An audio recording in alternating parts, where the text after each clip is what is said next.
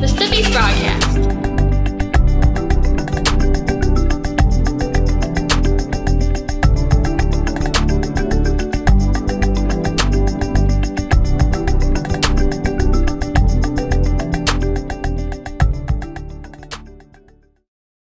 Hello again. It's been a while, We've missed you, but we're back. better than ever. The Stuffies Broadcast. Hey, you stole my line. Oh, I'm sorry. Eh, whatever. Episode 1, Season 3. How pencils are made. Hi, I'm Beanie Bear, short for Birthday Beanie Bear if you forgot. And I'm Fuzz. And, And you're, you're listening to the Stuffies Broadcast. Hi, listeners. It's so good to be back. We're changing it up this season, so every episode is dedicated to a certain topic. Today, it's how pencils are made. We chose pencils because they are very common. That is on point. I know, right? And have you ever wondered how this awesome tool was made? Tell us! There are about 1.5 billion pencils made in the United States every year. Today, China makes a lot of our pencils. But pencils were not always made there. These common writing instruments have a fascinating and rich history. In addition, as with all inventions, there are many origin stories and many ways to tell the stories. And here's our version. One of the most essential events to the pencil's history was when graphite was discovered around 1564 in England. Legend has it that one day in 1564, the wind knocked the tree over, and near the roots of the tree, there was a pile of graphite. That location in England would become a graphite mine. And yes, it is true that pencils are not made of lead. Say it with me, Baby Bear. Pencils are not made of of lead. Perfect. They are made of graphite. People think it is made of lead because the Latin word for it is plumbago, which means resembles lead or acts like lead, even though graphite was not lead. Eventually, the Latin word got shortened to just mean lead, which is not true. Moving on, the first people to use it were shepherds, who used it to mark their sheep. Bah! Bah! I assume they used it to distinguish which sheep was which. It's like your sheep one and your sheep two. so on.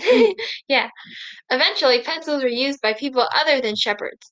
In 1795, another major development happened. Dun dun dun. Great Britain and France were at war with each other, so the French could not borrow the British's wonderful graphite. As a result, Nicolas Jacques Conte came up with his own formula for graphite. He added clay, water, and graphite together to make the perfect combination of graphite for a pencil to write with. That combination is widely used today.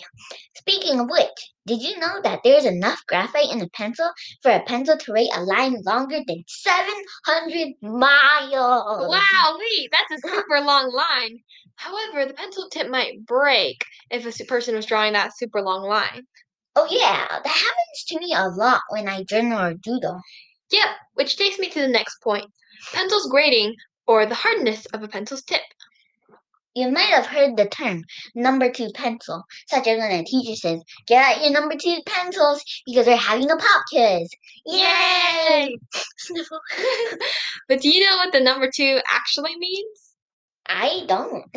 Well, according to the NPR podcast, The Remarkable History of the Humble Pencil, it says that there are four types of hardness for pencils. Number one is the softest, while number four is the hardest. Number one pencils smudge too easily, while number three pencils have points that break too easily since the graphite is hard. So the compromise is the wonderful number two pencil. There are also other ways of judging how hard a pencil is, such as using H for hardness and B for how much graphite is left on the paper when you write. Wow, that sounds very specific. I know, right? An interesting fact is that people used people used to use stale bread for their erasers. really? Yep, this is before people realized how to make rubber. Also, another interesting component of pencils is their paint. If it wasn't for the yellow paint, they'll just be brown. Also, they might they might give you splinters.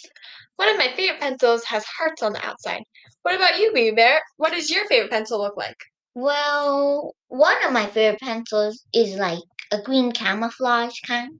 Nice! Back in the 1800s, yellow was the most expensive and hardest color to paint, so the finest pencils were painted yellow. Now, however, many pencils, cheap or not, are painted yellow. Correct!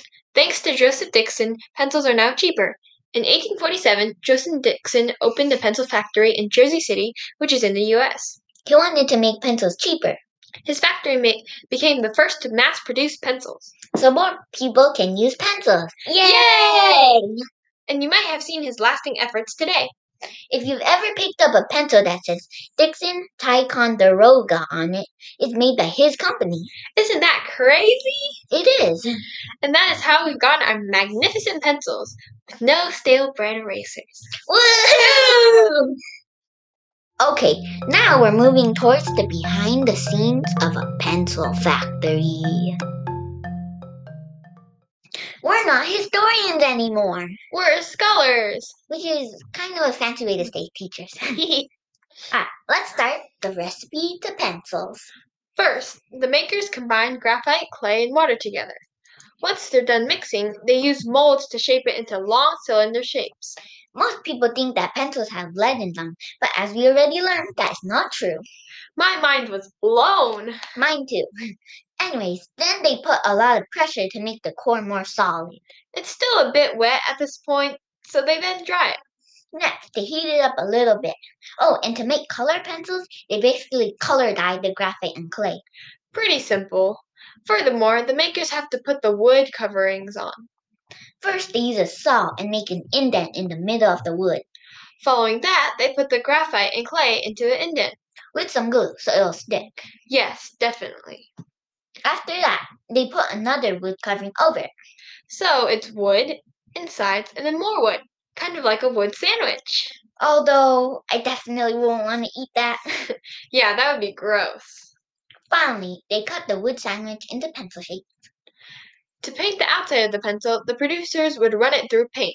and sometimes pencils are pre sharpened. Ooh la la! the makers do this with special machines.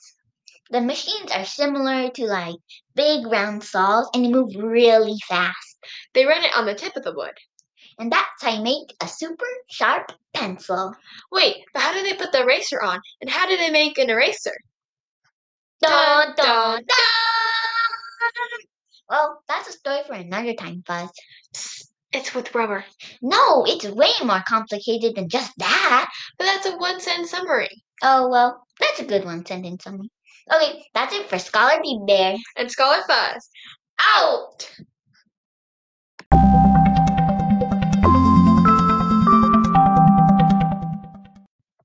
To summarize, graphite for pencils was found in the 1560s. Nicholas Jacques Conte made the perfect clay, water, and graphite formula in 1795. And in 1847, Joseph Dixon opened his factory that produced many pencils. We also learned that to make pencils, you use graphite, clay, and water, but not lead. You also have to glue pieces of wood around the graphite. And finally, you have a rubber eraser on top. They also have different textures, such as number two or 2B. Was that a pointless summary? Nope, I think it was a sharp idea. If you have any suggestions for podcast episodes, please put them in the feedback slash podcast question of the month Google form. Can I tell you a joke to close us out? Sure, Bee Bear. Oh, sorry, I can't. It wasn't to be. That's one of the ways to measure a pencil's texture. Oh wow, you can never stop with the puns. We'll see you next time on the Stuffy Broadcast. Fuzz, BB, Beanie Bears.